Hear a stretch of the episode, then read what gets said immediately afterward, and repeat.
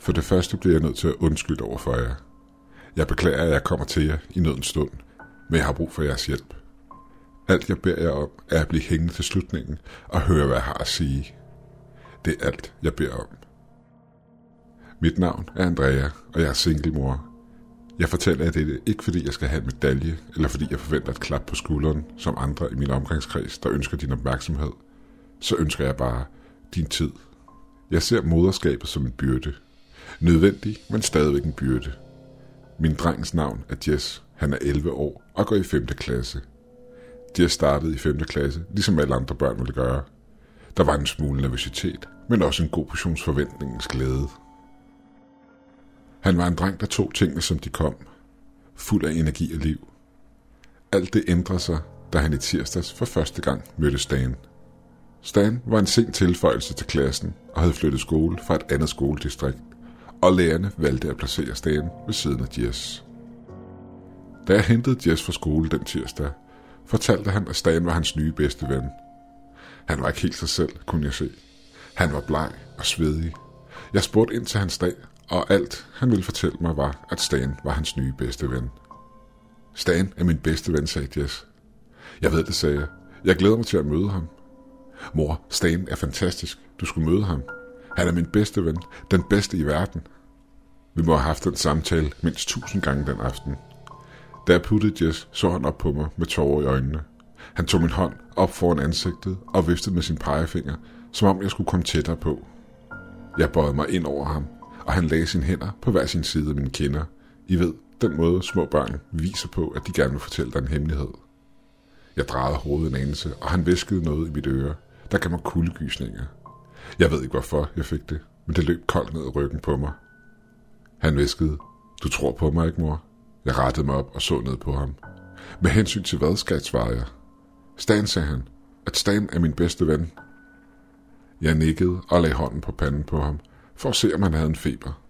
Intet. Jeg gik i seng, men jeg kunne ikke rigtig sove den nat.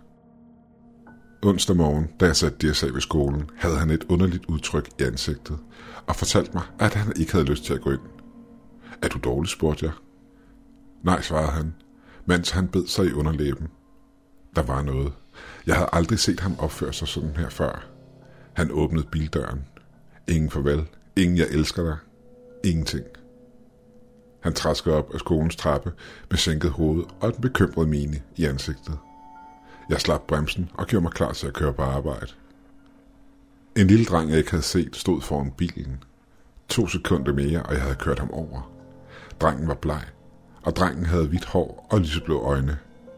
Han bankede to gange på kølerhjelmen af bilen og vinkede en gang og gik så op ad trappen.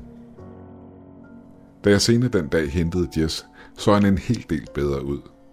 Han var stadig en smule blegere end normal, men han virkede glad. Da han satte sig ind i bilen, fortalte han mig lystigt om sin dag.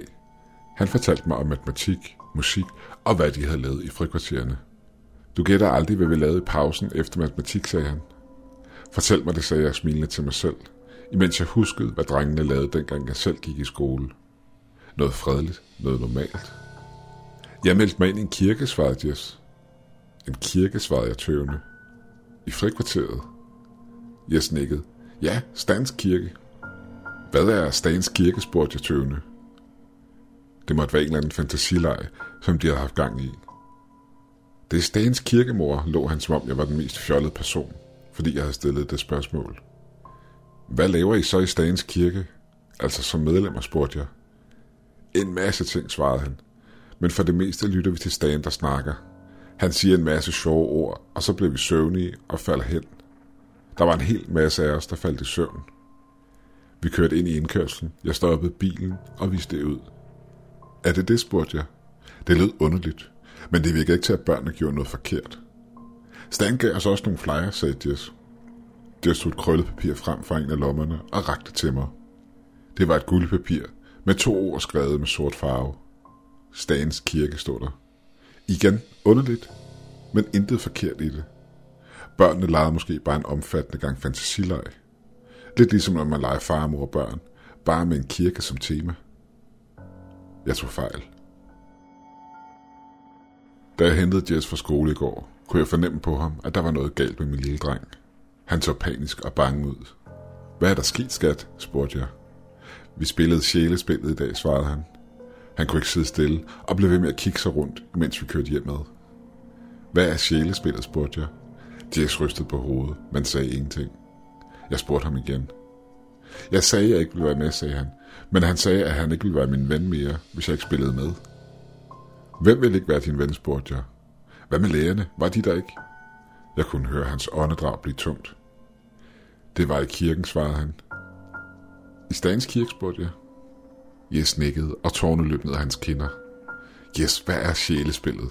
Jeg er din mor. Fortæl mig, hvad der er sket, så skal jeg nok tage mig af det. Jeg kan ikke fortælle dig det, mor. Det kan jeg bare ikke. Reglerne er slemme. De er så slemme. Hvad med Stan, spurgte jeg. Vil han fortælle mig reglerne? Nej, skreg Jess og skræmte mig halvt til døde. Spørg ham ikke om reglerne. Please, mor, gør det ikke. Please, mor, lov mig, du ikke gør det. Han tudbrølede nu, og skræmt tog jeg ham i min arme og begyndte at vugge ham. Jeg havde ikke rokket ham i min arme, siden han var en baby. Han faldt i søvn i min arme, og jeg bar ham ind i huset, hvor jeg lagde ham direkte i seng. Han havde bare brug for søvn, blev jeg ved med at sige til mig selv. Han har bare brug for søvn. Efter jeg havde lagt ham i seng, lavede jeg aftensmad til mig selv. Jeg tjekkede løbende op på ham, men han så ud til at sove tungt. Så jeg lå ham sove og bestemte mig så selv for at gå i seng. Jeg vågnede op ved, at han skræd i rædsel for sin lungers fulde kraft. Jeg løb hen til hans værelse, men han var ikke i sin seng. Jeg tændte lyset, og Jess kom væltende ud af sit skab, som om noget jagtede ham. Han greb fat i mit ben og blev ved med at skrige. Jeg prøvede at få ham til at falde til ro, og samtidig prøvede jeg at finde ud af, hvad der var galt. Han gav ingen mening. Han blev ved med at skrige op om sjælespillet. Han var umulig at komme i kontakt med, og han ville ikke fortælle mig, hvad der var galt. Jeg prøvede at lægge ham i seng igen, men han ville under ingen omstændigheder i seng og sove. Til sidst tog jeg ham med ind i min egen seng, hvor han faldt i søvn med det samme. Jeg lå og nussede ham på håret, da hans øjne åbnede sig, og han så direkte på mig. Jeg fortæller dig reglerne i morgen efter skolefrue, sagde han og lukkede øjnene i igen. Hvad fanden foregik der med mit barn? I mørket stirrede jeg op på loftet, inden jeg rullede om på siden og stirrede tomt ud på badeværelset. Kender I det, når man er lige ved at falde i søvn, og kroppen giver et gip, og du vågner af det? Eller du føler, du falder, og det får dig til at vågne. Det skete for mig den nat. Jeg blev ved med at blive revet ud af søvnen, da jeg troede, jeg så noget i døren ud til badeværelset. Hver gang mine øjne var ved at glide i, kunne jeg se omridset af noget mørkt i døren, og chokket remmer ud af søvnen. Selvfølgelig var der ikke noget, og jeg begyndte at falde i søvn igen. Og sådan fortsatte det, indtil morgenen kom. På vej til skole var Jess ud af den. Jeg var selv udmattet og tænkte på at spørge Jess om, hvad der var sket aftenen før, men gjorde det ikke. Jeg var bange for, at han igen ville blive hysterisk, så jeg lod det ligge. Jeg kørte ham til skole, og han sagde ikke et ord. Han sad der bare, ubevægelig som en robot. Kort efter jeg havde sat ham af, modtog jeg et opkald fra skolen om, at jeg skulle komme tilbage og hente ham, da han havde kastet op i klassen.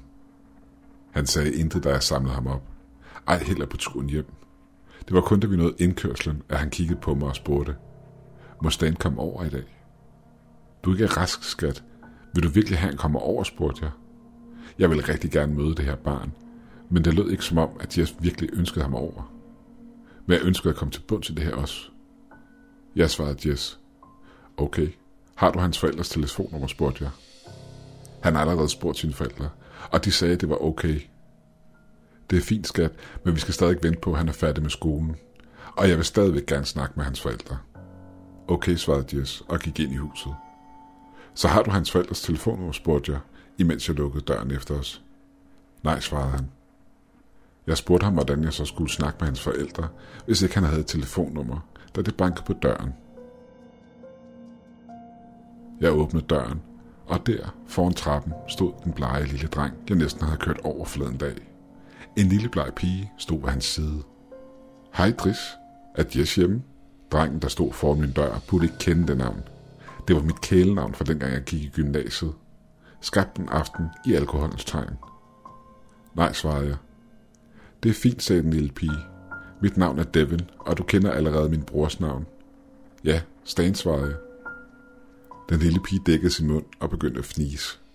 Stan kiggede smilende på mig og sagde, Reglerne er simple. Regel 1. Gå aldrig forbi et spejl i mørke. Regel 2. Lad ingen døre stå åbne, når du går i seng i aften. Regel 3. Kan du spørge din søn om. Husk, at en knirken betyder, at du halter bagefter. En rumsten betyder, at du næsten har tabt. Når lyset går ud, så bed til, at du ikke ser en skygge stå i hjørnet af dit værelse. Og forhåbentlig hører du ikke et brag. Bed til, at du ikke hører et brag. Stagen vendte sig om og gik sammen med sin søster. Jeg stirrede efter dem og rystede på hovedet. Selvfølgelig vil jeg ikke spille det her spil. Jeg gik ind i huset og fandt de siddende ved bordet, grædende. Hvad er der galt, spurgte jeg. Jeg hørte et brag, viskede han. Min mund blev tør. Hvornår slutter spillet, spurgte jeg stille. Det gør det ikke, viskede han. Det slutter aldrig. Mit hjerte begyndte at banke hurtigere. Hvad er den tredje regel, Jess? Han sænkede sit ansigt og trak vejret dybt. Regel nummer tre. Når du kender alle tre regler, er du med i spillet. Min mave sank. Hvad sker der, hvis man taber? Når det er mørkt, kan man høre dem komme. De kan lide at gøre opmærksom på sig selv, når de er tæt på. Hvem spurgte jeg? Stan og Devin, svarede han. De rækker ud efter dig gennem spejle og åbne døre og trækker dig igennem. Hvordan vinder man så spillet, spurgte jeg stille. Du vinder spillet ved at fortælle flere mennesker om reglerne til sjælespillet, end personen, der har fortalt dig reglerne, har gjort. Som jeg sagde til at starte med, så må I meget undskylde. Men tak fordi I hjalp mig. Virkelig. Jeg vil nyde min nyfundne frihed og håbe, at I nyder natten. Hils Stan og Devin.